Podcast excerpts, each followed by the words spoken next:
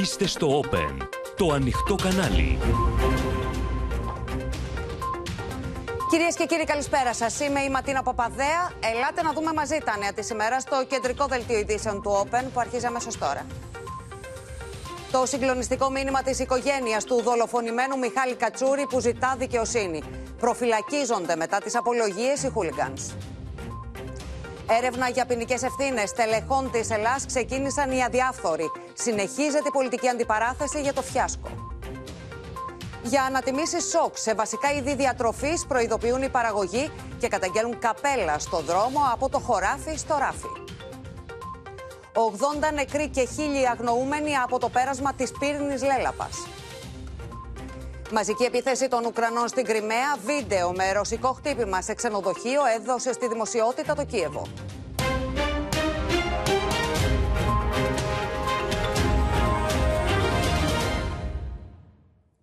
Απολογιών συνέχεια σήμερα 40 ακόμη κατηγορουμένων για τα αιματηρά επεισόδια στη Νέα Φιλαδέλφια και τη δολοφονία του 29χρονου φιλάθλου της ΑΕΚ. Οι 30 από τους 105 συνολικά χούλιγκανς που απολογήθηκαν χθες δεν έπεισαν τους ανακριτές και πήραν το δρόμο για τη φυλακή. Στην Ευελπίδων βρέθηκε το πρωί ο αδερφός του αδικοχαμένου Μιχάλη Κατσούρη. Κατέθεσε υπόμνημα και απίφθηνε έκκληση για πλήρη διαλεύκανση της υπόθεσης και απόδοση δικαιοσύνης. Ζητώ να αποδοθεί δικαιοσύνη για τον αδελφό μου. Ποτέ δεν φεύγουν τα νεκρά παιδιά από τα σπίτια τους. Τριγυρίζουν εκεί. Με αυτή τη φράση ξεκινάει το υπόμνημα που κατέθεσε στην πρόεδρο του 25ου Ανακριτικού Τμήματος του Πρωτοδικείου Αθηνών ο αδερφός του δολοφονημένου Μιχάλη Κατσούρη, ζητώντας εκ μέρους της οικογένειας να αποδοθεί δικαιοσύνη για το φωνικό. Με το υπόμνημα αυτό, η οικογένεια του 29χρονου Μιχάλη Κατσούρη ζητά μεταξύ άλλων να συλλεγεί και να τεθεί στη διάθεση της ανάκρισης όλο το βιντεοληπτικό υλικό από τις κάμερες των συνοριακών σταθμών εισόδου των κατηγορουμένων, καθώς και των σταθμών διοδίων που διήλθαν μέχρι την άφηξή τους στην Αττική. Να συλλεγεί το βιντεοληπτικό υλικό από τους σταθμούς Προαστιακός Κορίνθου, Δουκίσης Πλακεντίας, Περισσός, Ειρήνη και Πευκάκια. Να ανασυρθούν όλα τα δεδομένα από τις κατασχεθήσεις στα χέρια των κατηγορουμένων ηλεκτρονικές συσκευές, να διερευνηθεί αν είχαν μισθωθεί κατά καταλήμματα διαμονής στην Ελλάδα και από ποιους και να αρθεί το τηλεφωνικό απόρριτο τουλάχιστον από τις συσκευές που έχουν ήδη κατασχεθεί και αποδίδονται στους κατηγορούμενους, ώστε να διαπιστωθεί εάν οι αλλοδαποί κατηγορούμενοι συνομιλούσαν με Έλληνες υπηκόους και από πότε ξεκίνησε να λαμβάνει χώρα μεταξύ τους επικοινωνία. Σε φρούριο έχουν μετατραπεί τα δικαστήρια της πρώην σχολής Ευελπίδων, καθώς οι απολογίες των συλληφθέντων για τα αιματηρά επεισόδια στη Νέα Φιλαδέλφια συνεχίζονται. Το κατόφλι του ανακριτή πέρασαν σήμερα ακόμη 40 κατηγορούμενοι για τα επεισόδια έξω από το γήπεδο της ΑΕΚ, ενώ χθες κρίθηκαν προφυλακιστέοι οι πρώτοι 30 που απολογήθηκαν. Την ώρα που ο Αλέξη Κούγια, ο συνήγορος Έλληνα κατηγορούμενο, δηλώνει βέβαιος πως ο δολοφόνος είναι ξένος, ο δικηγόρος Κροατών κατηγορούμενων δείχνει προς την αντίθετη κατεύθυνση. Είμαι βέβαιος ότι ο δράστης είναι μεταξύ των συλληφθέντων.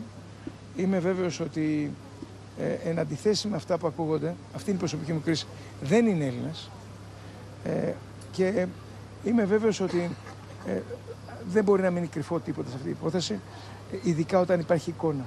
Είπα ότι μέσα στους πιθανούς μπορεί να είναι και Κροάτες αλλά και Έλληνες. Δεν αποκλείω το ενδεχόμενο να μην έχει συλληφθεί ο δράστης.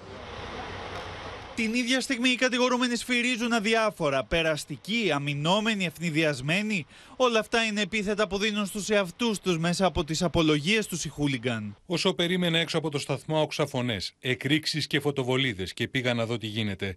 Δεν συμμετείχα στα επεισόδια. Ο αναδιπλούμενος σουγιά που βρέθηκε πάνω μου είναι για τη δουλειά μου. Το χρησιμοποιώ στη δουλειά μου. Δεν είμαι οργανωμένος οπαδός του Παναθηναϊκού. Είμαι απλός φίλαθλος.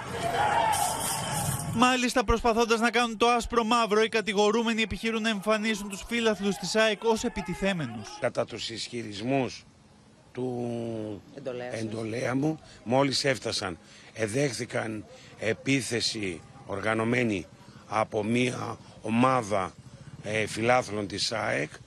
Ε, υπήρξε ερήψη αντικειμένου όπως λέει και η δικογραφία εκατέρωθεν, επίθεση, αντεπίθεση και τα νάπαλη.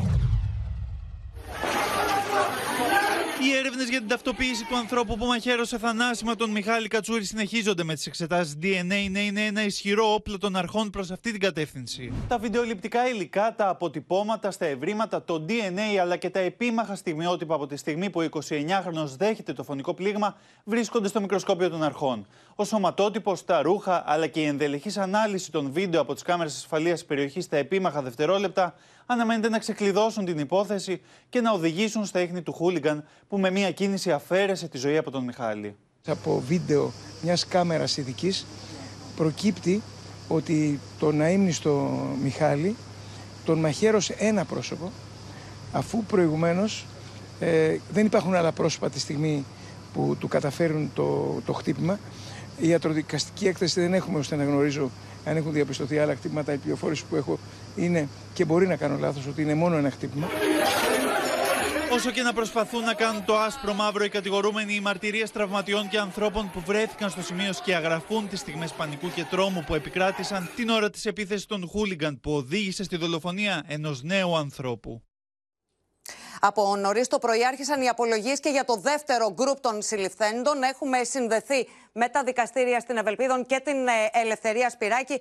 Ελευθερία, μετά τις χθεσινές 30 προφυλακίσεις, έχουμε συνέχεια σήμερα. Πράγματι, Ματίνα, σήμερα λοιπόν μέχρι στιγμής τουλάχιστον έχουμε 25, 27 άτομα τα οποία κρίθηκαν προφυλακιστέα με τη σύμφωνη γνώμη του εισαγγελέα και της ανακρίτριας. Μεταξύ αυτών είναι 26 Κροάτες και ένας Έλληνας, Έλληνας. Να υπενθυμίσουμε ότι σήμερα απολογούνταν 40 άτομα, πέρασαν το κατόφλι του ανακριτή. 40 άτομα, δηλαδή 39 Κροάτες και ένας 26χρονος Έλληνας, όλοι κράτησαν την ίδια υπερασπιστική γραμμή. Ό,τι έκαναν δηλαδή και τα 30 άτομα τα οποία κρίθηκαν προφυλακιστέα χθες. Να σας μεταφέρουμε μάλιστα την απολογία του 26χρονου Έλληνα, ο οποίος αναφέρει χαρακτηριστικά, Ματίνα κυρίες και κύριοι. Ήμουν σε ταβέρνα στη Νέα Φιλαδέλφια κοντά στο γήπεδο και έτρωγα με τη σύντροφό μου. Ξαφνικά ακούσαμε τη φασαρία και πήγα προς το γήπεδο να δω τι συμβαίνει. Δεν συμμετείχα στα επεισόδια, με συνέλαβαν οι αστυνομικοί διότι ήμουν στο σημείο. Οι κατηγορούμενοι Ματίνα και σήμερα επιμένουν ότι ο μόνος λόγος για τον οποίο βρέθηκαν στην ε, χώρα μας ήταν το γεγονός ότι ήθελαν να στηρίξουν την ομάδα τους και δεν ήθελαν να συμμετέχουν στα επεισόδια. Επίσης, χαρακτηριστικά είναι τα όσα ανέφερε ένας 27χρονος Κροάτης στην απολογία του. Δηλαδή, είπε, ήρθα οδικός στην Αθήνα μαζί με τρεις φίλους για να παρακολουθήσουμε τον αγώνα του Παναθηναϊκού. Όταν φτάσαμε στην πρωτεύουσα, πήγαμε κατευθείαν στο γήπεδο της ΑΕΚ για να παρακολουθήσουμε την προπόνηση της αγαπημένης μας ομάδας. Ξαφνικά δεχθήκαμε επίθεση από οπαδούς της ΑΕΚ. Η δολοφονία του 29 χρονού έγινε 300 μέτρα από το σημείο που βρισκόμασταν. Να πω, Ματίνα, ότι ναι. αύριο αναμένεται να ολοκληρωθεί η διαδικασία των απολογιών με τους 35 κατηγορούμενους οι οποίοι υπολείπονται. Ματίνα. Που απομένουν. Αυτό που καταλαβαίνουμε πάντως όλοι η ελευθερία είναι ότι στις απολογίες τους παριστάνουν οι ίδιοι τα θύματα. Σε ευχαριστούμε πολύ. Έρευνα για τυχόν ποινικές ευθύνες που υπάρχουν σε στελέχη της αστυνομίας για το αδιανόητο φιάσκο και την κάθοδο των Κροατών χούλιγκανς που κατέληξαν στη δολοφονία του Μιχάλη Κατσούρη έξω από το γήπεδο της Νέας Φιλαδέλφιας, ξεκινά το τμήμα εσωτερικών υποθέσεων της Ελλάδα. Την ίδια ώρα, συνδικαλιστές και αστυνομικοί των Ιωαννίνων και της Αχαία επιμένουν να δείχνουν ως υπεύθυνοι την ηγεσία της αστυνομίας. Όλοι αυτοί είναι Κροάτες.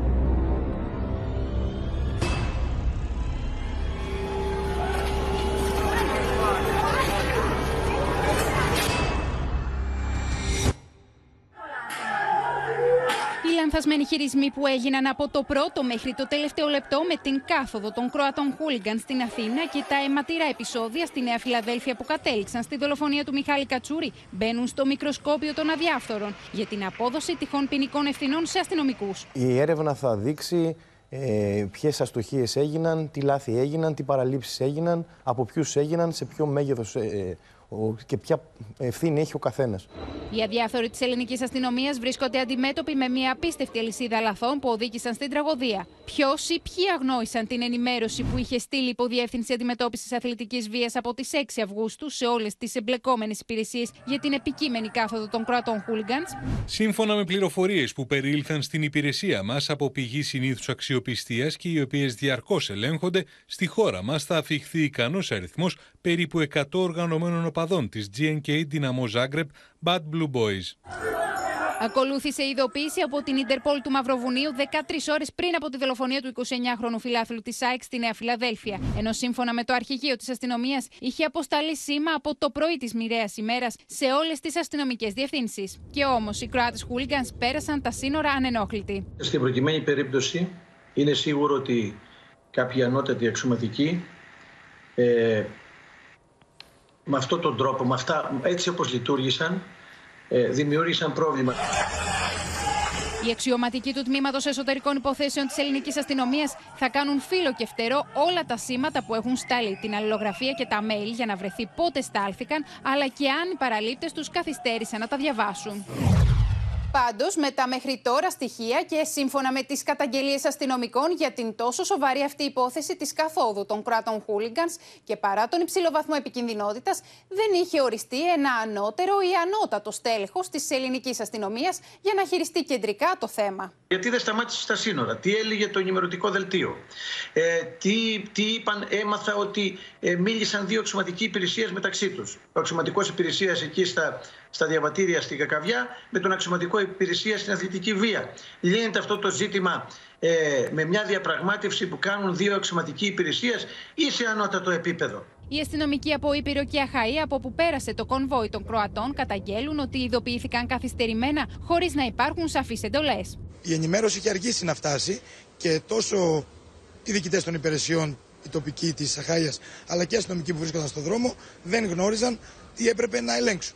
Καταπέλτη ήταν για τον Αττικάρχη η επιστολή που έστειλε από την πρώτη στιγμή η ΠΑΕΑΕΚ προς τον Υπουργό Προστασίας του Πολίτη και αποκάλυπτε ότι η ομάδα είχε ενημερώσει μαζί με τον επικεφαλής της Υποδιεύθυνσης Καταπολέμησης Αθλητικής Βίας, τον Αττικάρχη, ότι οι Κροάτες χούλιγκανς πλησίαζαν στην Αθήνα λίγες ώρες πριν από το φωνικό. Ειδικότερα στις 21 και 12 ενημερώσαμε τον επικεφαλής της Υποδιεύθυνσης Αθλητικής Βίας, που βρισκόταν στο γήπεδο Παπαρένα, για το κομβόι δεκάδων οχημάτων που διέσχιζαν την Εθνική Οδό, πλησιάζοντας την Αθήνα, προερχόμενα από το Ζάγκρεπ, κοινοποιώντα του μάλιστα και σχετικό βιντεοληπτικό υλικό. Στις 21 και 13 γνωστοποιήσαμε στο Γενικό Αστυνομικό Διευθυντή Αττικής όσα είχαμε πληροφορηθεί σχετικά με την έλευση των Κροατών εγκληματιών στην Αθήνα με προορισμό τη Νέα Φιλαδέλφια. Γιατί σήμερα οι ανακριτικές αρχές, γιατί ο εισαγγελέας, γιατί οι δικαστικές αρχές της χώρας έχουν αφήσει το απειρόβλητο τους εμπλεκόμενους διαπαραλήψεως ε, υπευθύνους ελληνικής αστυνομίας, οι οποίοι δεν είναι.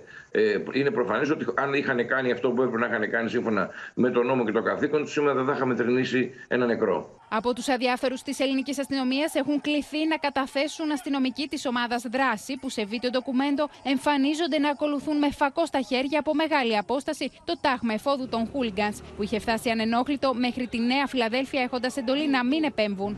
Μπήκαμε πίσω από τα άτομα και τα ακολουθήσαμε σε μία απόσταση 50 μέτρων. Εν συνεχεία, τα άτομα κινήθηκαν στην οδό Λεύκης, ενώ εμείς κατόπιν εντολής του τμήματος ασφαλείας παραμείναμε στο σημείο δίνοντας εικόνα και αναμένοντας ενισχύσεις. Καταθέσεις έχουν κληθεί να δώσουν και οι αστυνομικοί των ΜΑΤ που έφτασαν πρώτοι στη Νέα Φιλαδέλφια όταν πια το κακό είχε γίνει, ενώ ήδη έχουν καταθέσει και τέσσερις ιδιώτες.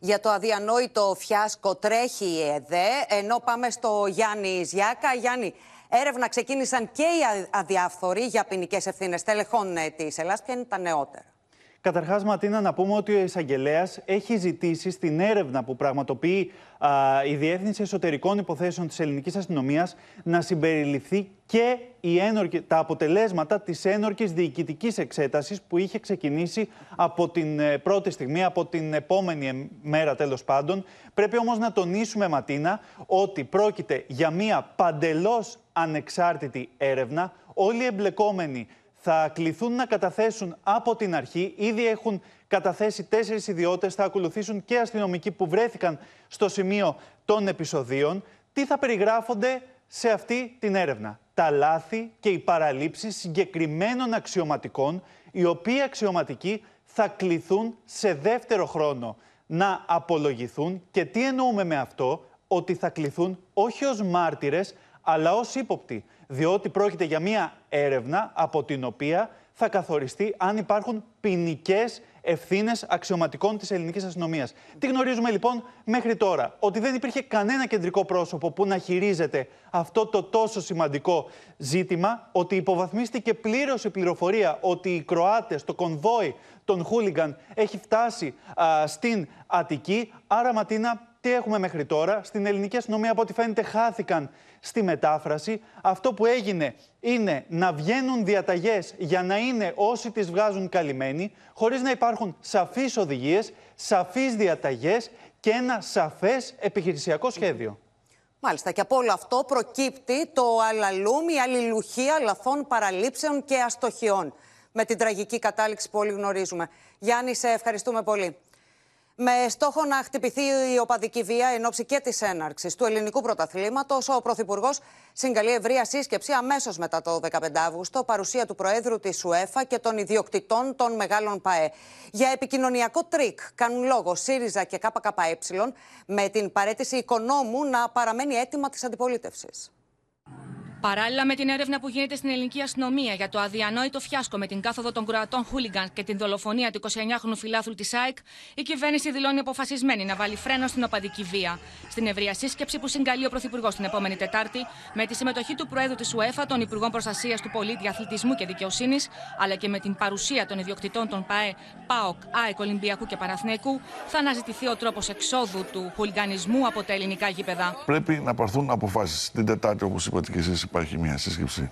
Περισσεύει το δάκρυ έξω στην κάμερα και όταν μπαίνουμε μέσα στην ε, συνεδρίαση, στην, ε, στο, στο τραπέζι των αποφάσεων, εκεί Τελικά, ο καθένας, κοιτάει, κοιτάει τα συμφέροντά του.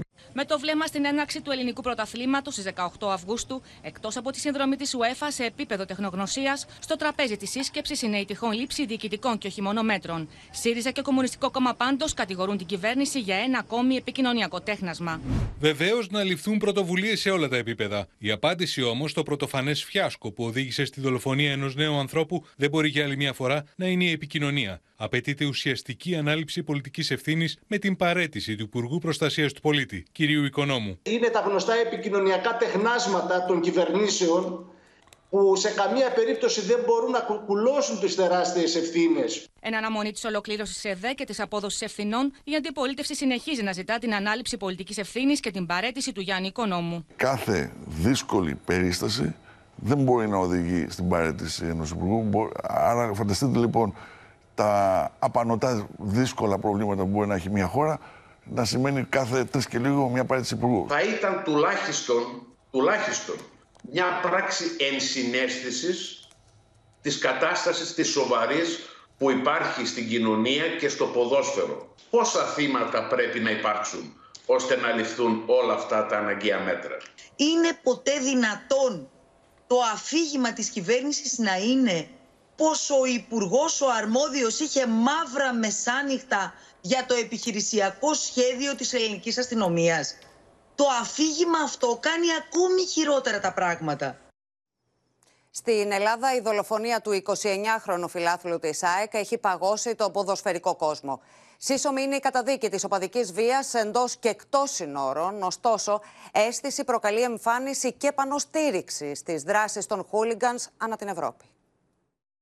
Ο φόρος τιμής του κόσμου της ΑΕΚ προς τον αδικοχαμένο Μιχάλη Κατσούρη δεν σταματά και το πρώτο γράφητη στη μνήμη του δεν άργησε να φανεί απέναντι από το σημείο που δολοφονήθηκε ο 29χρονο. Μία μέρα μετά την ανάρτηση της μορφής του Μιχάλη Κατσούρη στα μάτριξ του γηπέδου της ΑΕΚ. Την ίδια ώρα, οι οπαδοί της Σεβίλης στη διάρκεια της αναμέτρησης με τη Βαλένθια ανάρτησαν πανό το οποίο έγραφε Αναπαύσω εν ειρήνη. Οι απόψεις πάντως και οι φόβοι ότι ο Μιχάλης δεν θα είναι το τελευταίο θύμα πληθαίνουν. Δεν είμαι και πολύ αισιόδοξος ότι θα σταματήσουμε εδώ. Ειλικρινά δεν είμαι αισιόδοξος. Δεν θα πω να είναι ο τελευταίος, γιατί πραγματικά με αυτά που βλέπω το τελευταίο διάστημα στην Ελλάδα αποκλείεται να είναι ο τελευταίος. Και φοβάμαι πολύ πως θα κλάψουν πολλές μάρμολε ακόμα με αυτά που βλέπω και με την κατάσταση που επικρατεί αυτή τη στιγμή. Μακάρι να κάνω λάθος, μακάρι να σταματήσει αυτό το πράγμα, μακάρι αυτή η βία από και και να προέρχεται από, από όποιο χρώμα και να προέρχεται να σταματήσει χθες κιόλας. Περιμένω κι άλλο και χειρότερο κακό. Γιατί δείξανε ότι οργανώνονται μαζεύονται, κάνουν ό,τι έκτροπο μπορούμε να φανταστούμε και όλα αυτά είναι εις βάρος και του ποδοσφαίρου αλλά και γενικά της κοινωνίας. Μην τους αφήνουν να οργανωθούν. Οι φόβοι στηρίζονται και στο γεγονός ότι παρότι σύσσωμος ο ποδοσφαιρικός κόσμος καταδικάζει την ομοιβία που αφαίρεσε τη ζωή του Μιχάλη Κατσούρη, νέα εμετικά πανό έρχονται στο φως μετά από αυτά των οπαδών της Ντιλαγκόρη που δήλωσαν στήριξη στους Κροάτες συλληφθέντε. Οπαδοί της Sporting Λισαβόνας κράτησαν πανό γράφοντας Ελευθερώστε τα παιδιά των Bad Blue Boys. Ενώ και οπαδοί της Ρώμα έγραψαν σε πανό Λευτεριά στους αδερφούς μας από τη θύρα 13. Το βασικότερο είναι ότι έχουν παρισφρήσει μέσα στους συνδέσμους άτομα τα οποία ε, για δικούς τους λόγους ε, οδηγούν σε αυτές τις, τις ενέργειες τις οποίες θα τις θεωρούσα τρομοκρατικές γιατί δεν κάνουν τίποτα άλλο παρά να τρομοκρατούν την κοινωνία, να τρομοκρατούν τον κόσμο, να τρομοκρατούν τους, ε, τους φιλάθλους. Τι κάνουμε για να μην φτάσουμε και όχι να ψάχνουμε να βρούμε νόμους πώς θα τους τιμωρήσουμε. Γιατί κατά αυτόν τον τρόπο είναι ότι δεχόμαστε όλη αυτή την κατάσταση και ψάχνουμε από εκεί και πέρα νομικά να δούμε πώς θα τιμωρηθεί ο καθένας. Αυτό νομίζω είναι λάθος. Πραγματικά δηλαδή λέμε να είναι ο τελευταίος, λέμε το ένα, λέμε το άλλο και μετά από μια εβδομάδα τα ξεχνάμε όλα. Ναι, ναι, ναι. Φτάνει, φτάνει παιδιά, φτάνει. Πηγαίνετε στα γήπεδα, φωνάξτε την ομάδα σας, υποστηρίξτε την ομάδα σας, κάντε την καζούρα σας για την ομάδα σας, αλλά μέχρι εκεί. Μέχρι εκεί, μέχρι αυτή η λίστα να σταματήσει να μεγαλώνει. Στην υπόλοιπη ειδησεογραφία, απόκοσμε εικόνε σε καρβουνιασμένο τοπίο. Είναι ότι άφησαν πίσω τους οι πυρκαγιές στη Χαβάη, εξαφανίζοντας από τον χάρτη την ιστορική πόλη της Λαχέινα. Σε τουλάχιστον 80 ανέρχονται οι νεκροί, ενώ εκατοντάδες είναι οι αγνοούμενοι. Ερωτήματα οργής γύρονται για τις προειδοποιήσεις εκένωσης. Βουτώντας στη θάλασσα, εκατοντάδες κάτοικοι της Λαχάινας στη Χαβάη προσπαθούν να γλιτώσουν από τον πύρινο εφιάλτη. Δίνουν αγώνα να κρατηθούν στην επιφάνεια με κάθε μέσο. Κάποιοι στηρίζονται στα βράχια. We left our vehicle and my, my, myself, my wife and our five kids, we all got in the ocean. Uh, we found a floating board that we hung onto. They're really start tired, exhausted. And, and at some point, you know, this ocean sw- almost swept my kids away a few times. But, but yeah, we, we, um, we, we stuck together. We, we held on. And, uh, we, uh, we're not going to die this way. Όταν ξημέρωσε, η πόλη της Λαχάινα είχε καταστραφεί ολοκληρωτικά από την πύρινη λέλαπα. Το άλλο τον ηρεμένο θέατρο θυμίζει πόλη φάντασμα. Μεγάλες εκτάσεις γης έχουν γίνει στάχτη. Παντού καμένα αυτοκίνητα, κτίρια και υποδομές. This is my house. Um, this is the ash, the remains of my house. Τουλάχιστον 80 άνθρωποι έχουν σκοτωθεί ενώ πάνω από χίλιοι αγνοούνται. Χιλιάδες κάτοικοι έχουν μείνει χωρίς στέγη και βρίσκονται προσωρινά σε καταφύγια. A lot of us are post-traumatic stress, shell shock, and we kind of can bond with this. You know, it's Παντού υπάρχει οργή γιατί το σύστημα έγκαιρης προειδοποίησης δεν λειτουργήσε ποτέ. usually they put on the hurricane sirens or they do something to like warn us. Nothing. Like everyone was just word of mouth evacuating. Nobody was saying anything to us. I don't know if they were trying to keep it. Μεγάλο τμήμα της δυτικής πλευράς του νησιού παραμένει χωρίς νερό και ηλεκτρικό ρεύμα. Τα πύρινα μέτωπα κατευθύνονται βορειοανατολικά της Λαχάινα με την εκένωση κατοίκων να συνεχίζεται. It's, it's something that we've never seen before. This is going to go down in history as one of the worst disasters ever in Hawaii. Γιατί η πρόεδρος των Ηνωμένων Πολιτείων Καμάλα Χάρης έστειλε σαφές μήνυμα ότι ο Λευκός Οίκος παρακολουθεί στενά την κατάσταση στη Χαβάη, παρέχοντας πλήρη υποστήριξη προς τους πυρόπληκτους. We are coordinating uh, federal resources to swiftly get there to support the work that has to be done, both in terms of recovery, but to just support the folks on the ground. It is tragic what has happened there. Οι φλόγες κατέκαψαν και πολιτιστικούς θησαυρούς, όπως αυτό το δέντρο ηλικίας 150 ετών. Όλα τα νεότερα από την πύρινη τραγωδία και το εφιαλτικό τοπίο στη Χαβάη θα μας μεταφέρει η Άννα Μαρία Κοφίτσα. Άννα Μαρία. Ματίνα, όπω είδαμε, οι εικόνες είναι αποκαρδιωτικέ. Μια ολόκληρη πόλη έχει εξαφανιστεί από το χάρτη. Σύμφωνα με τον τελευταίο απολογισμό, 2.170 στρέμματα γης έχουν καεί, 2.207 κτίρια έχουν καταστραφεί ή έχουν υποστεί ζημιές, ενώ 86% των κατοικημένων οικοδομημάτων έχει επηρεαστεί από τη φωτιά. Την ίδια ώρα, ομάδες έρευνας και διάσωσης που επιχειρούν στην περιοχή συνοδεύονται από ειδικά εκπαιδευμένα σκυλιά για τον εντοπισμό των αγνοουμένων. Η φωτιά στη Λαχάινα, που εξαπλώθηκε από περιοχές χαμηλής βλάστησης προς την πόλη, συνεχίζει να καίει, αλλά έχει τεθεί κατά το 85% υπό έλεγχο. Δύο άλλες πυρκαγιές στο νησί ανησυχούν τις αρχές. Ωστόσο, έχουν τεθεί μερικώς υπό έλεγχο κατά 80 και 50% αντιστοίχως. Παράλληλα, συνεχίζει να παραμένει ασαφές το αν κάποιοι κάτοικοι έλαβαν προειδοποίησεις προτού οι φλόγες φτάσουν στα σπίτια τους. Γι' αυτό το λόγο, ο κυβερνήτης της Χαβάης έδωσε την έγκρισή του προκειμένου να γίνει μια ολοκληρωμένη αξιολόγηση για να εξακριβωθεί τι ακριβώς και πότε ε, συνέβη, αναφερόμενος φυσικά στα συστήματα έγκαιρης πρωτοποίηση. Να σου πω τώρα ότι οι πυρκαγιές στο Μάουι έγιναν και επίσημα ο πλέον πολύ νεκρός, ε, η πλέον πολύ νεκρή φυσική καταστροφή στην ιστορία της πολιτείας, ε, ξεπερνώντας τον απολογισμό του τσουνάμι του 1960 που κόστησε τη ζωή σε 61 ανθρώπους. Ενώ τέλος να αναφέρουμε ότι η επιστημονική κοινότητα εκτιμά πως αναμένονται ισχυρότεροι τυφώνες, ασυνήθιστοι στην εποχή, λόγω των υψηλών θερμοκρασιών στην επιφάνεια της θάλασσας αλλά και της ξηρασίας. Γεγονός που ενισχύει τις ανησυχίες κατοίκων και αρχών για την εκδήλωση νέων πυρήνων μετόπων. Μάλιστα, Άννα Μαρία, σε ευχαριστούμε πολύ. Και από τη Χαβάη, κυρίε και κύριοι, στο μέτωπο του πολέμου, η Ρωσία ισχυρίζεται πω απέτρεψε νέε ουκρανικέ πυραυλικέ επιθέσει πάνω από τη γέφυρα τη ε, Κρυμαία, ενώ νωρίτερα κατέριψε 20 drones με κατεύθυνση τη Χερσόνησο. Αλληλοκατηγορίε Μόσχα Κιέβου για το χτύπημα στη Ζαπορίζια.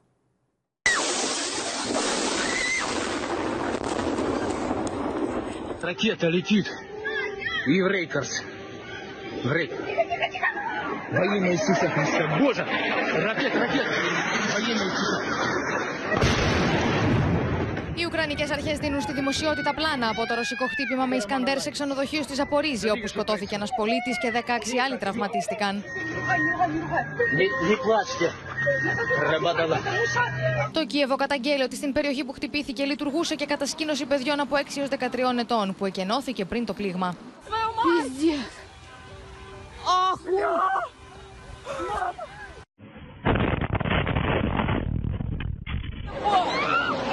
Το Ρωσικό Υπουργείο Άμυνας, ωστόσο, ανακοινώνει ότι οι ρωσικές δυνάμεις έπληξαν τοποθεσία όπου βρίσκονται ξένοι μισθοφόροι.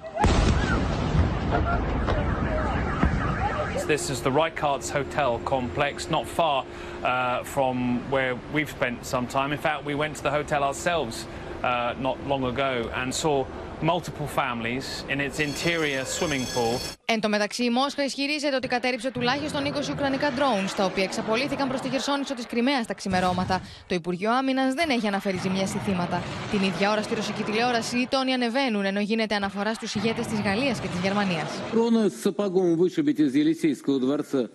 У этого у Шольца, да, наследника Путена спросить, что он себе позволяет. Нам надо Шольца за ухо ή Βκουτούσκου.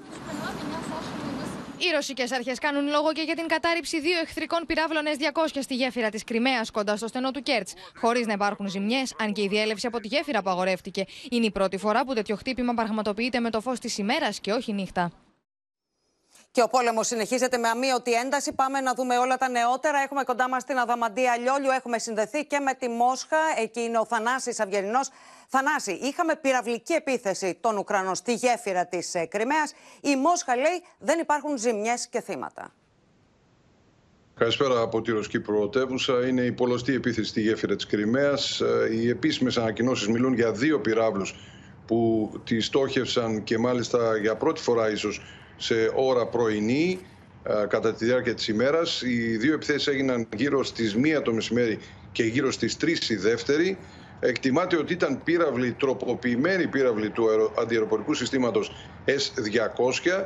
Ε, έχουν μετατραπεί σε επιθετικούς, ε, καταρρίφθηκαν κατά τις ρωσικές αρχές, αλλά και με βάση τα βίντεο που βλέπουμε μέχρι στιγμής δεν υπάρχει κάποια καταστροφή. Ο καπνός που έχει καταγραφεί είναι κατά τις αρχές ένα παραπέτασμα το οποίο χρησιμοποιείται για λόγους ασφαλείας έτσι ώστε να μην επιτραπεί περαιτέρω χτύπημα στην γέφυρα αυτή. Διακόπηκε για κάποιες ώρες η κυκλοφορία, όμως τώρα η μετακίνηση των οχημάτων γίνεται κανονικά. Δεν φαίνεται να υπάρχει κάποιο πρόβλημα.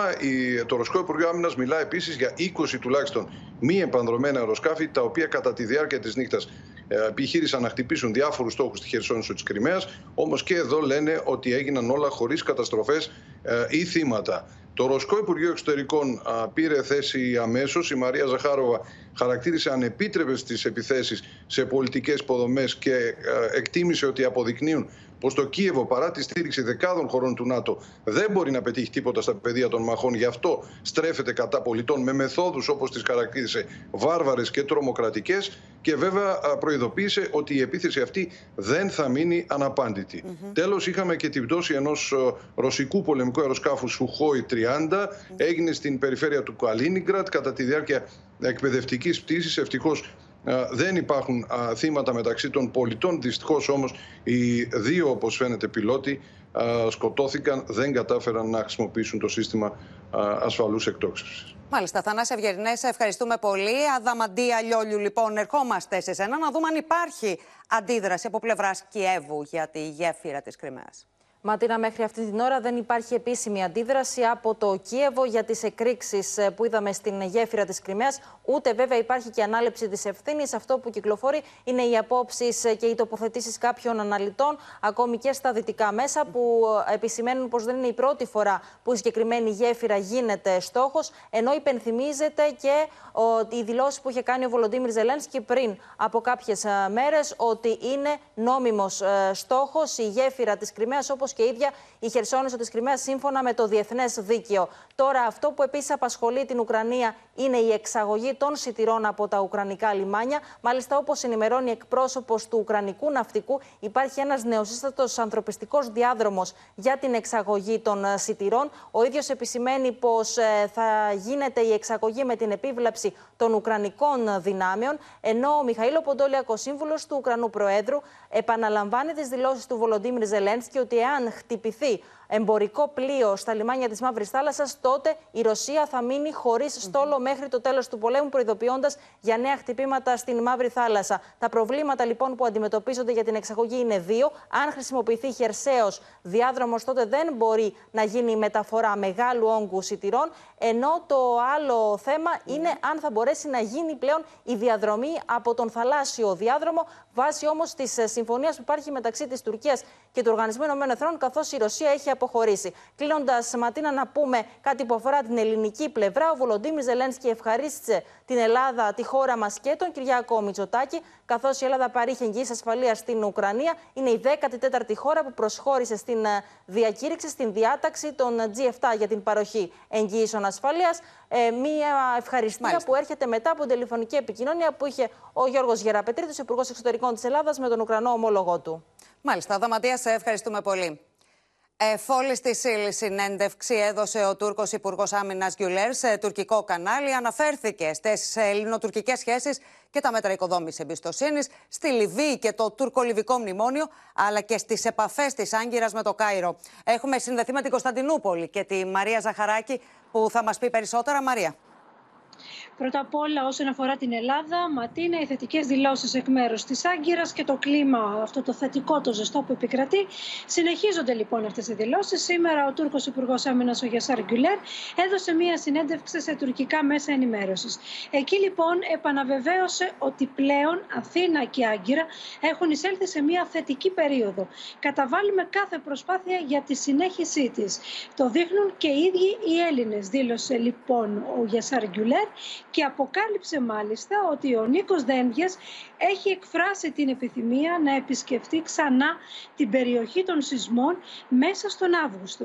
Ανήγγειλε επίσης ότι θα ξεκινήσουν ακόμη και αθλητικές δραστηριότητες μεταξύ των στρατιωτικών σχολών από του χρόνου, το 2024. Βήμα που ακούγεται πρωτότυπο και πολύ ασυνήθιστο μεταξύ στρατιωτικών σχολών. Πέρα λοιπόν ε, από κάποιες μεμονωμένες που ακούμε έτσι τελευταία και περιθωριακές φωνές που προέρχονται είτε από τον τουρκικό τύπο που ψάχνει μάλλον για θέματα είτε από εθνικιστικά κόμματα της Τουρκίας οι τόνοι λοιπόν στα ελληνοτουρκικά τουλάχιστον από την επίσημη ηγεσία της Τουρκίας διατηρούνται χαμηλοί έως και ζεστοί. Η Άγκυρα καταλαβαίνουμε ότι θέλει να συνεχίσει να γίνεται αρεστή προς τη Δύση και τις Ηνωμένες Πολιτείες και έχει αλλάξει λοιπόν τη ρητορική της 180 μοίρες και μάλιστα πρωτίστως προς τους γείτονές της. Μίλησε και για τα F-16 ο Τούρκος Υπουργός Άμυνας. Προσπάθησε να αποσυνδέσει το θέμα των εξοπλισμών με τη διεύρυνση του ΝΑΤΟ. Έριξε την ευθύνη για τη σύνδεση αυτή στην Ουάσιντον και δήλωσε ότι περιμένουν τώρα κάποια βήματα, συγκεκριμένα μάλιστα βήματα από τις Ηνωμένες Πολιτείες. Μίλησε για τη Λιβύη, για τη σημασία που έχει το λεγόμενο τουρκολιβικό μνημόνιο και μάλιστα είπε ότι υπάρχουν επαφές με τη διοίκηση του Χαφτάρ για, αυτά, για αυτό το ζήτημα και γενικότερα για τη συνεργασία. Και για την Αίγυπτο με την οποία ε, είπε ότι δεν υπάρχει χρόνο για χάσιμο. Στο θέμα της Αιγύπτου η Τουρκία δείχνει μια μεγάλη ανυπομονησία όπως βλέπουμε από τις συνεχείς δηλώσεις των Τουρκών αξιωματούχων κάτι όμως που δεν είναι σίγουρο ότι συμμερίζεται και το Κάιρο βέβαια Μάλιστα. αυτήν την ανυπομονησία. Μάλιστα Μαρία Ζαχαράκη σε ευχαριστούμε πολύ. Γυρίζουμε σελίδα στο δελτίο μας, κυρίες και κύριοι. Ο χώρος της ακρίβειας καλά κρατεί, συμπαρασύροντα ακόμα και τα καλοκαιρινά φρούτα και λαχανικά. Ο προπολογισμό των οικοκυριών καίγεται από τις αυξήσεις, με τους παραγωγούς να μιλούν για τη μεγάλη ψαλίδα που υπάρχει στην τιμή από το χωράφι στο ράφι. Το κρεμμυδάκι, ας πούμε, φεύγει 20 και 30 λεπτά, 20 λεπτά από εμάς. Και το βλέπουμε στα ράφια ένα ευρώ. Σε είδος πολυτελείας για τα νοικοκυριά εξελίσσονται τα εποχικά φρούτα και τα λαχανικά, με την ακρίβεια να κυριαρχεί στο ράφι, αλλά στο χωράφι οι παραγωγοί παραμένουν πιεσμένοι, δίνοντας σε χαμηλές τιμές τα προϊόντα τους, που τελικά φτάνουν στη λιανική με μεγάλα καπέλα, με τους ίδιους να εξηγούν στο Open την αλυσίδα του κόστους. Οι παραγωγοί υποστηρίζουν ότι οι καιρικές συνθήκες, οι μεσάζοντες και η ακρίβεια πρώτων υλών είναι οι παράγοντες που έχουν επηρεάσει σημαντικά τις τιμές των προϊόντων. Ωστόσο, τονίζουν ότι προσπαθούν να κρατήσουν χαμηλά το κόστος των αγαθών που φεύγουν από το χωράφι. Η τριπλάσια τιμή έχει να κάνει με το γεγονός ότι υπάρχει μια μεγάλη αλυσίδα ανθρώπων οι οποίοι πρέπει να βγάλουν ε, ποσοστό από τον κόπο του παραγωγού. Ο παραγωγός μπορεί να πουλήσει ένα αγαθό 30-40 λεπτά και θα φτάσει στον καταναλωτή ένα 1,5-2 ευρώ. Εμείς βάσει των εξόδων που έχουμε και βάσει των ε, λοιπασμάτων, της ενέργειας και όλα αυτά προσπαθούμε και εμείς όσο μπορούμε να τα ισοβαθμίσουμε για να μείνει και κάτι σε εμάς που ποτέ δεν μένει εντωμεταξύ. Η ακρίβεια αυτή επιβεβαιώνεται και από τα πρόσφατα στοιχεία της Eurostat για το κόστος των φρούτων, σύμφωνα με τα οποία στην Ελλάδα εμφανίστηκε τον Ιούνιο υψηλότερη μηνιαία αύξηση τιμών, 24,5% σε επίπεδο Ευρωπαϊκής Ένωσης, ενώ η δεύτερη μεγαλύτερη αύξηση ήταν στην Εστονία της τάξης του 7,2%. Σύμφωνα δε με τα στοιχεία της Ελληνικής Στατιστικής Αρχής, η αύξηση των τιμών στα φρούτα τον Ιούνιο έναντι του Μαΐου ήταν ακόμη υψηλότερη, καθώς ανήλθε σε 28,8%. Για παράδειγμα, τα κεράσια στο χωράφι πολλούνται από 2 ευρώ και 30 λεπτά έως 2,5 ευρώ το κιλό, στη λαϊκή από 5 έως 7 ευρώ το κιλό και στα σούπερ μάρκετ από 6 έως 8 ευρώ το κιλό. Με τους εμπόρους της Λιανικής να δείχνουν ως υπεύθυνους τους κρίκους της αλυσίδας πριν το ράφι. Η Λιανική έχει περιορισμό στο ποσοστό κέρδους. Άρα δεν μπορεί να συμμετάσχει διαφορετικά, αφού περιορίζεται και ελέγχεται για αυτό το πράγμα. Και το δεύτερο που πρέπει να γίνει είναι πρέπει όλη η αγορά να μπει κάτω από αυτή την ομπρέλα. Το κύμα ακρίβειας χτυπάει την πόρτα και των λαϊκών αγορών, με τους καταναλωτές να διαμαρτύρονται για τις τιμές σε φρούτα και λαχανικά που συγκριτικά με πέρυσι αγόρασαν με πολύ λιγότερα χρήματα. Κάτι πιπεράκια που τα έπαιρνα εγώ τα τηγάνιζα.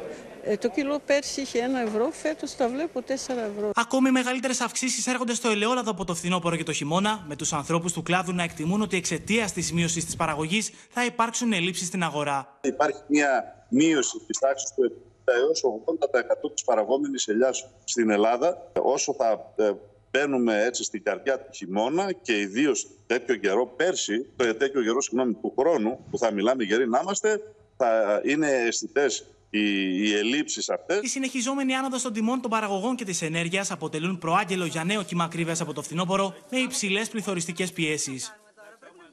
Και για τα νοικοκυριά, πρόσθετο πονοκέφαλο αποτελεί η ακρίβεια στα σχολικά είδη, με το Υπουργείο Ανάπτυξης Γιάννη Φόσκολε να επιβάλλει πλαφόν στο περιθώριο κέρδους. Είδαμε λοιπόν την υπουργική απόφαση, η οποία δημοσιεύθηκε τις προηγούμενες ώρες, που βάζει και τα σχολικά είδη ματίνα στο πλαφόν του περιθωρίου κέρδους. Οι έλεγχοι λοιπόν θα ξεκινήσουν μετά το 15 Αύγουστο και θα εντατικοποιηθούν προς το τέλος του Αυγούστου, όπου όλες οι οικογένειες θα αγοράζουν τα απαραίτητα σχολικά. Πάμε να δούμε λοιπόν πού θα ενταθούν οι έλεγχοι. Έχουμε λοιπόν πλαφόν στο περιθώριο κέρδους σε σχολικές τσάντες και κασετίνες τετράδια, μολύβια, μαρκαδόρους στυλό, γόμες ξύστρες, διαβήτες και χάρακες. Δηλαδή σε όλα τα απαραίτητα σχολικά είδη που χρειάζεται κάθε παιδί για το σχολείο του. Ποιο είναι το πλαφόν στο περιθώριο κέρδους, ότι δεν μπορούν να πολλούνται το κέρδος δηλαδή της επιχείρηση να μην είναι μεγαλύτερο από ό,τι ήταν πριν το Δεκέμβριο του 2021. Και προσοχή, προσοχή εκεί θέλεις στι επιχειρήσεις για τα πρόστιμα του τσουχτερά. Ξεκινάνε από 5.000 ευρώ και μπορεί να φτάσουν ακόμη και το 1 εκατομμύριο ανάλογα την παράβαση.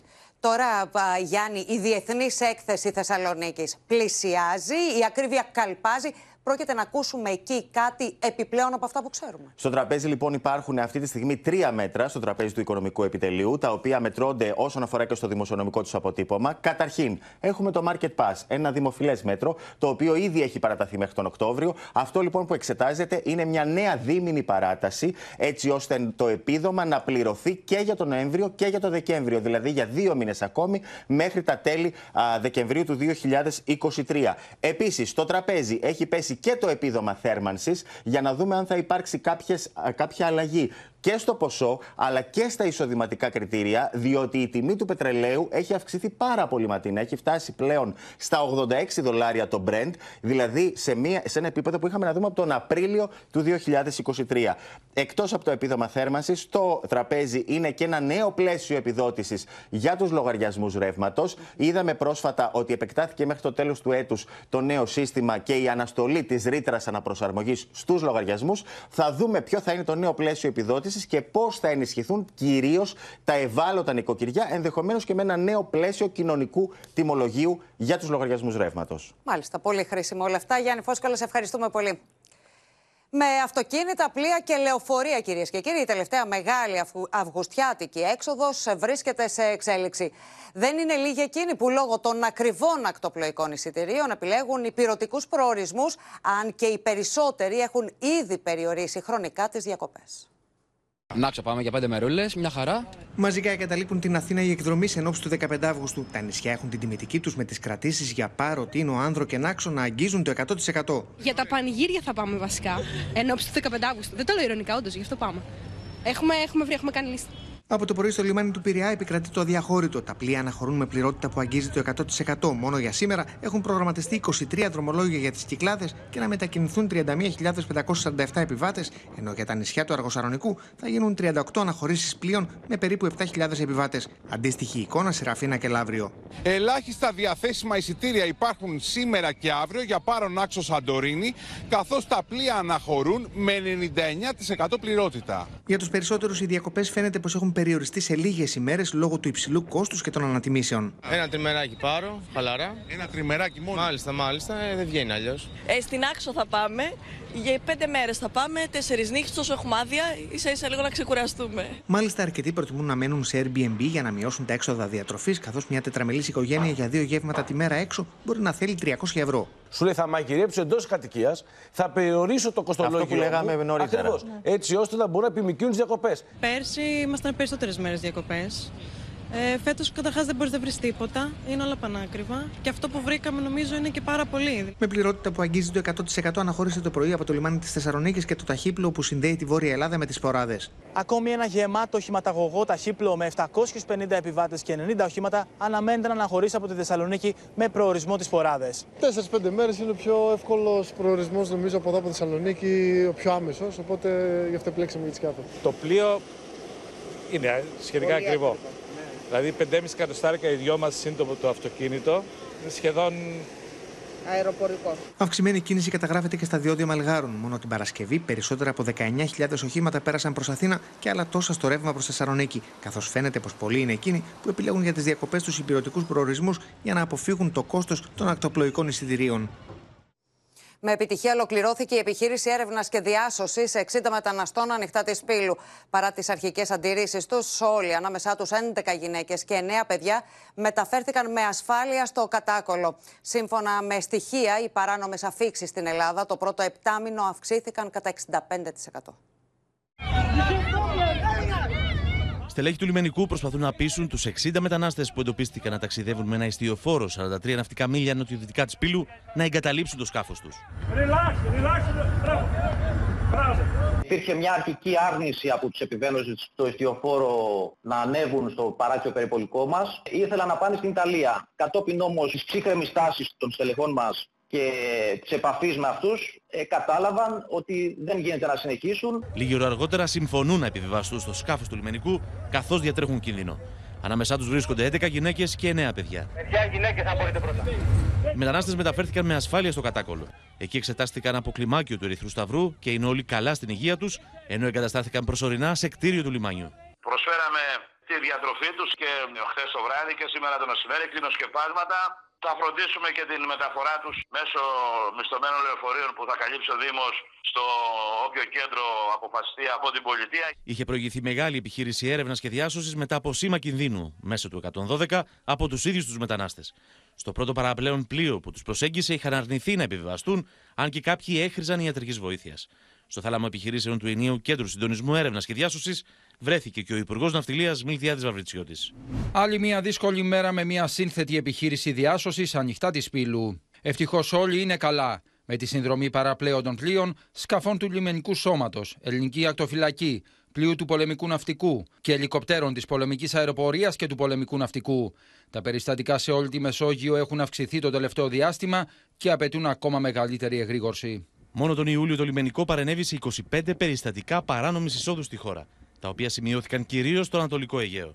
Εισήλθαν στη χώρα 470 μετανάστες, ανάμεσα τους γυναίκες και παιδιά, ενώ συνελήφθησαν 12 διακινητές. Σύμφωνα με στοιχεία που δημοσιεύει η Ισπανική εφημερίδα El País, οι παράνομες αφήξεις στην Ελλάδα το πρώτο επτάμινο του έτους αυξήθηκαν κατά 65%.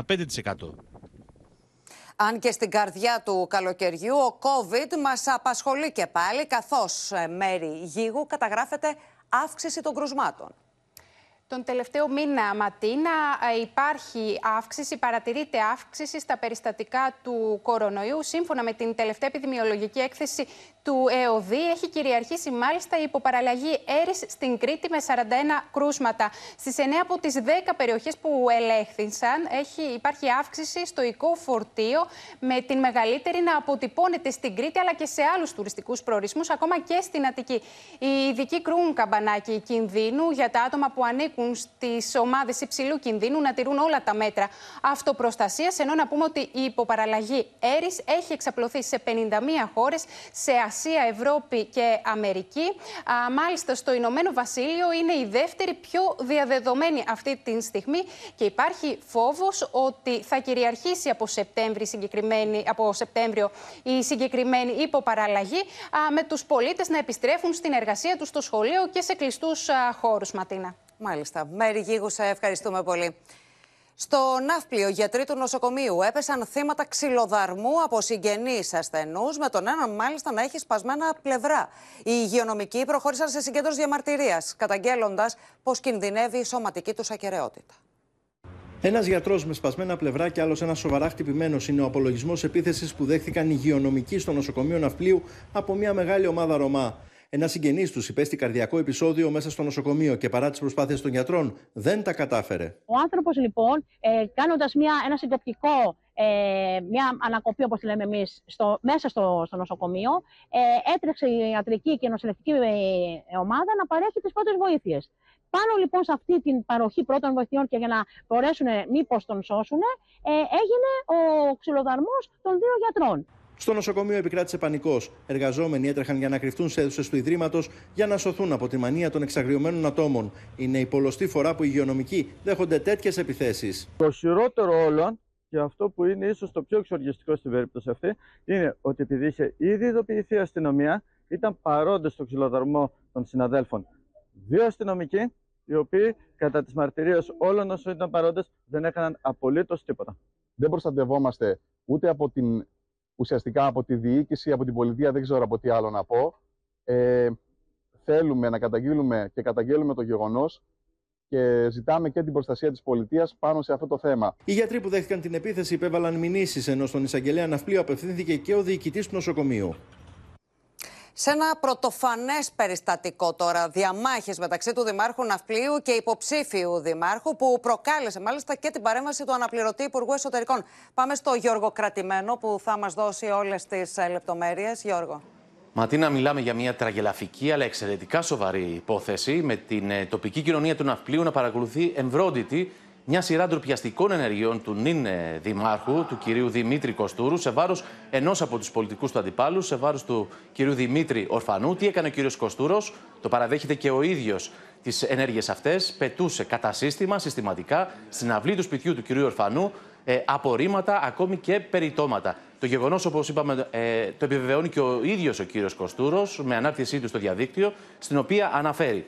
Το τελευταίο αρκετά μεγάλο χρονικό διάστημα βρέθηκα αντιμέτωπος με ύβρις και συκοφαντίες που δεν αφορούσαν το τεράστιο έργο που έχουμε επιτελέσει στο Δήμο Ναυπλιαίων τα τελευταία χρόνια, αλλά αφορούσαν εμένα προσωπικά, την τιμή μου και την υπόλοιψή μου. Δυστυχώς όμως όλη αυτή η τοξική κατάσταση κάποια στιγμή ανθρώπινα με επηρέασε αρνητικά και με οδήγησε σε μια λανθασμένη ανταποδοτική πράξη με συμβολικό χαρακτήρα να τοποθετήσω απορρίμματα στην πόρτα εξοχικής κατοικίας ιδιοκτησίας του κυρίου Ορφανού. Ήταν λάθος πράξη, εκδήλωση θυμού και αγανάκτησης, λέει ο κύριος Κοστούρος. Όπως καταλαβαίνεις, Ματίνα, ακόμη και τώρα ο κύριος Κοστούρος δεν ζητάει συγγνώμη και παραδέχεται αυτές τις ντροπιαστικέ ενέργειες, γιατί έχει πιαστεί επαυτοφόρο από κάμερες ασφαλείας στο σπίτι του κυρίου Ορφανού, ο οποίος ο κύριος Ορφανός έχει κάνει κάποιες δηλώσεις και μάλιστα περιγράφει μια σειρά σοκαριστικών καταστάσεων. Αν θέλεις να τη δούμε ναι, ναι. την ε, κάρτα που έχουν ετοιμάσει, ο κύριος Ορφανός λέει. Ερχόταν με το αυτοκίνητο της Δημοτικής Επιχείρησης Ίδρυυση και Αποχέτευσης του Δήμου Ναυπλίου, άνοιγε το παράθυρο του συνοδηγού και πετούσε σκουπίδια και περιτώματα στην αυλή του σπιτιού μου. Έχει καταγραφεί από δύο κάμερες 22 φορές. Αυτό που έκανε είναι αιμονικό και άρρωστο. Έχω καταθέσει ασφαλιστικά μέτρα να μην πλησιάζει την οικία μου. Ο κύριος Ορφανός μαθαίνουμε ότι έχει καταθέσει και μήνυση σε βάρος του νυν Δημάρχου. Ε, να πούμε ότι ο κύριος Ορφανός είναι και ο πρόεδρος του Δικηγορικού Συλλόγου του ε, Ναυπλίου, ενώ υπάρχει και παρέμβαση του αναπληρωτή Υπουργού Εσωτερικών, του κυρίου Θοδωρή Λιβάνιου, ο οποίος προαναγγέλει μάλιστα πειθαρχική διαδικασία σε βάρος του Δημάρχου. Λέει σε ανάρτησή του στο διαδίκτυο ο κύριος Λιβάνιος, τα γεγονότα στο Ναύπλιο, εφόσον επιβεβαιωθούν και από την έρευνα, δεν ταιριάζουν σε μια πολιτισμένη προεκλογική περίοδο. Οι αυτοδιοικητικές εκλογές κρίνουν το μέλλον του τόπου μας. Ήδη τα αναφερόμενα στο δημοσίευμα τέθηκαν υπόψη του αρμόδιου αποκεντρωμένου γραμματέα, ο οποίος αποφάσισε την εκκίνηση της πειθαρχικής διαδικασίας, ζητώντας εξηγήσεις από τον κύριο Δήμαρχο Ναυπλιαίων. Θα πρέπει να σου πω, Ματίνα, ότι την παρέτηση του κυρίου Κοστούρου ε, ζητούν ο πρώην δήμαρχος της ε, περιοχής, του οποίου μάλλον ήταν συνεργάτης ο κύριος Κοστούρος, αλλά και άλλοι ε, πολιτικοί του αντίπαλοι, συνυποψήφιοι του, με συγχωρείτε, για τη δημαρχία στο Δήμο Ναυπλίου τις επερχόμενες δημοτικές εκλογές. Μάλιστα. Γιώργο Κρατημένα, να σε ευχαριστήσουμε πολύ. Και εμείς, κυρίες και κύριοι, να βγούμε εκτός συνόρων στις Ηνωμένες Πολιτείες. Από ειδικό δικαστή αναμένεται να ερευνηθεί ο Χάντερ Μπάιντεν. Ο γιος του Αμερικανού Προέδρου διώκεται για φορολογικές παραβάσεις και ενώ είχε καταλήξει σε συμφωνία, οι δικηγόροι του ανέφεραν στο δικαστήριο ότι αυτή πλέον είναι άκυρη. Ο Γενικός Εισαγγελέας Μέρι Γκάρλαντ ανακοινώνει ότι την υπόθεση του Χάντερ Μπάιντεν αναλαμβάνει να ερευνήσει περαιτέρω ο ειδικό σύμβουλος David Weiss. Ο γιος του Αμερικανού Προέδρου διώκεται για φορολογικές παραβάσεις και μένει να ερευνηθεί αν εμπλέκεται σε αθέμητες επιχειρηματικές συναλλαγές όπως τον κατηγορούν οι Ρεπουμπλικάνοι. He is, as you noted, the U.S. attorney who was appointed by former President Trump. And he's been overseeing the investigation into Hunter Biden for, like you said, approximately five years. But there's no official explanation for why he wanted to change to a special counsel now.